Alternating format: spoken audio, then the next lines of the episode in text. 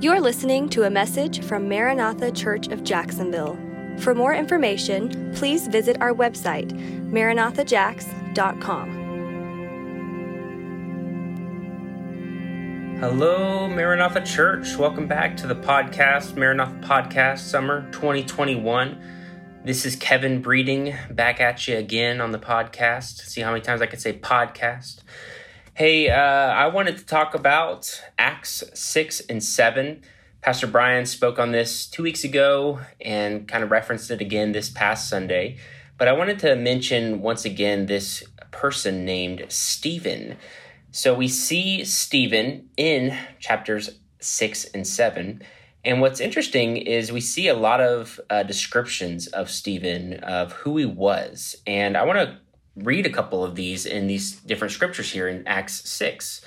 So in Acts 6, they're looking, as Pastor Brian has uh, mentioned already, the story of them, uh, the apostles looking for people to kind of help serve and wait on tables and um, help the widows. And, and so Stephen was one of these persons that was uh, picked. And so they were looking for somebody here where it says, uh, somebody that had good reputation among the people, somebody that was full of the Spirit and of wisdom. That's in verse 3 of 6. And so right there we see that that's a description of Stephen because he was picked. So he was somebody that had a good reputation, he was full of the Spirit, and he had wisdom. Then in verse 4, it says, uh, we want to also find somebody, sorry, verse 5, it says that they chose Stephen, and he was a man full of faith and of the Holy Spirit. So already we see that Stephen had a good reputation. He had wisdom. He was full of the Holy Spirit, which mentioned twice here, and he was full of faith.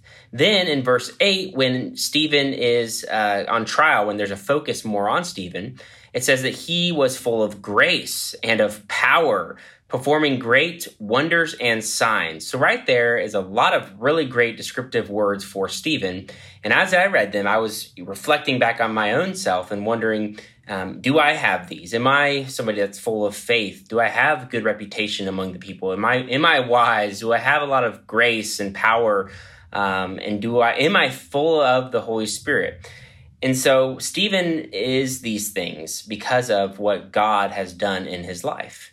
And so we see Stephen on trial, and he gives this amazing uh, reflection on the Old Testament scriptures in Acts 7.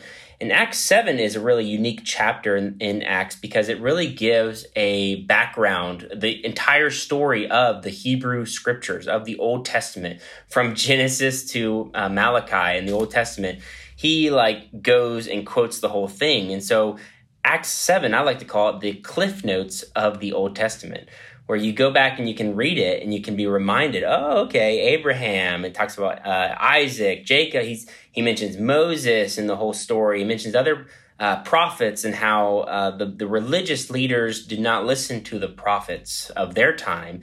And so he's basically saying, look, you religious leaders now are still not listening to the prophet. You didn't listen to the prophet, Jesus. you stiff necked people at the end of his sermon, he, he just kind of gives gives it to them.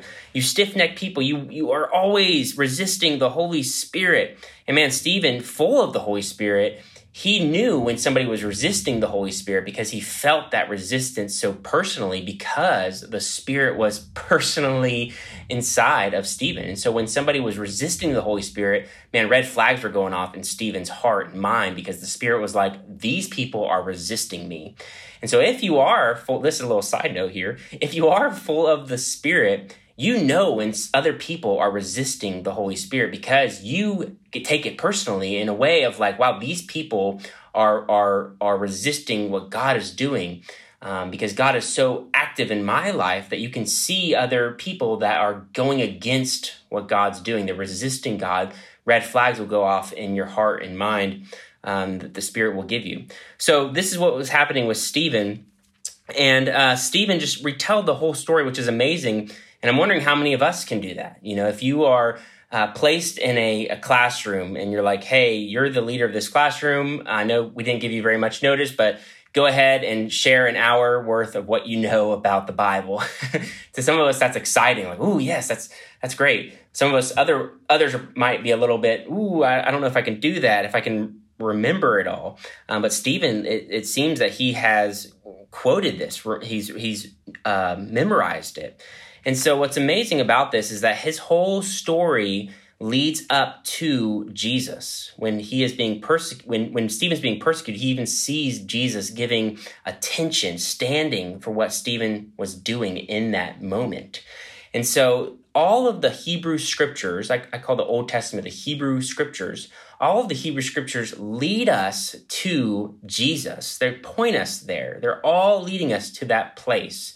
And so when you read the Old Testament, uh, you can look for Jesus on every page. So that's a great uh, treasure hunt there to do is you find Jesus on every page of the Bible. Genesis 1, Jesus is there. Holy Spirit's there. God's there. Uh, Genesis 2, 3, every, you can just start to unlock so much of this, the mystery that you maybe feel for the Old Testament when you look into the uh, when you look through um, what the Holy Spirit inside of you and you find Jesus on every page. It's a it's just an amazing journey to do. And so Stephen, his story is pretty short in the scriptures. We just see him a little bit here in Acts six and a little bit in Acts seven, and then he gets uh, killed for what he said. And um, but we don't see him very long. Um, and it's he Stephen's a, a, a, perfect picture of of Jesus in the scriptures. Uh, because even uh, Stephen was was killed for um, what he what he was saying. You know, they they said that he was blaspheming God. You know, uh, this isn't God. Same with Jesus. They said the same thing. He's blaspheming. He's not God.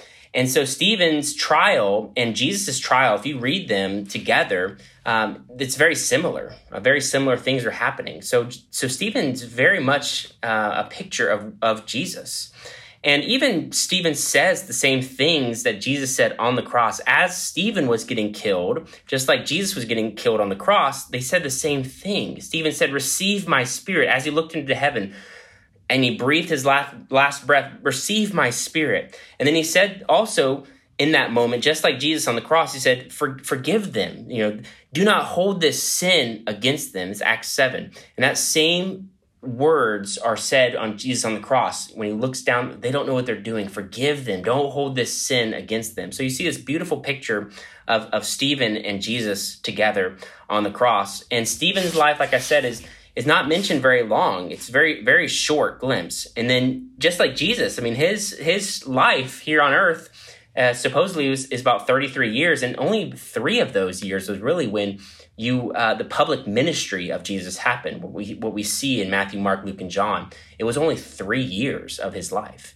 and yet look at the impact, obviously, that Jesus has made on this world. Look at the impact that Stephen, the short character in the Bible, has made on the rest of the world and the church. And even from this point, after Acts 7, we get into Acts 8 and because of this martyr, because of this persecution that happens to Stephen, we see growth in the church. We see an expansion of the kingdom happen because of this moment when when when Saul killed Stephen. When he was there with that, uh, when with, was there with Stephen in that moment, we see a growth happen, and this is where where Pastor Brian mentioned this this previous yesterday, this Sunday, uh, where he mentioned the growth of the kingdom, where, we, where it starts to expand outside of Jerusalem and goes to the ends of the earth, just like Jesus intended it to do. So, persecution, trials, uh, they can do a lot, even though they're difficult. They can, they do. God uses these things to grow the kingdom, his kingdom. And so I want to just encourage us as people who are full of the Holy Spirit that you might feel moments of persecution, f- moments where people are resisting uh, you, resisting what the Lord's doing. Uh, there might just be just overall suffering that you feel uh, or suffering that's happened to you because of just being here, living on this earth. But God can use all that, redeem all those things, and He can use you and your story to grow his story, to grow his kingdom here on earth. And so my question is, and it's and it's a uh, you know very compelling question for us to, to think about, but how can you on this the, your short time on earth, we have a short time here on earth, just like Stephen did and Jesus did. We have a short time. How can you make an eternal impact while you are here? How can you make an eternal impact while you're here? Well, question or an answer to that part of it is it's only by the Holy Spirit, the power of the Holy Spirit that's in you that will be able to do that. Because when persecution happens, when suffering happens, when trials happens, we will crumble without the Holy Spirit inside of us. But we see Stephen, we see Jesus, they didn't crumble, but they stood the test, those trials. And because they did that, great growth happened, eternal impact happened. So if you stand firm in the midst of trials and sufferings, you have the power of the Holy Spirit, you're full of faith, you're going at it, and you face persecutions and things that try to trip you up those things can't get to you. We, as people of the Holy, filled with the Holy Spirit, have actually a superpower. We have a superpower. It's that when trials and things come against us, those things can't defeat us, but actually we can use the things that come at us and we can turn them around for good. We can turn them around for the kingdom of God to grow and increase. And so be encouraged by that, that when things happen to you, good or bad, God can use them for his kingdom. And I want to end here. I hope this podcast isn't too long here, but I want to end by just reading this uh, verse in First Peter. I think Peter understood what this trials and persecution meant. And so First Peter uh, 1, 3, this is what Peter says. And I just want you to listen and reflect on this, and then we'll end. Blessed be the God and Father of our Lord Jesus Christ. Because of his great mercy, he has given us new birth into a living hope through the resurrection of Jesus Christ from the dead and into an inheritance that is imperishable, undefiled, and unfading, kept in heaven for you.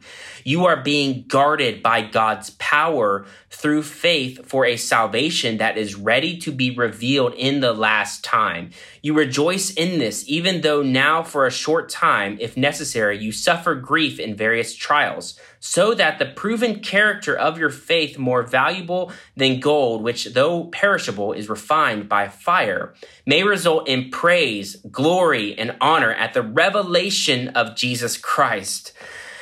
Though you have not seen him, you love him. Though not seeing him now, you believe in him and you rejoice with inexpressible and glorious joy because you are receiving the goal of your faith, the salvation of your souls.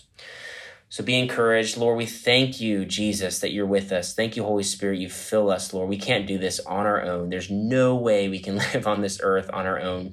We want to make an impact for you while you, while we are here, while we have this short amount of time that we're here. We do want to make an eternal impact, Lord. Show us how to do that. Fill us with your power. Fill us with faith. Fill us with grace.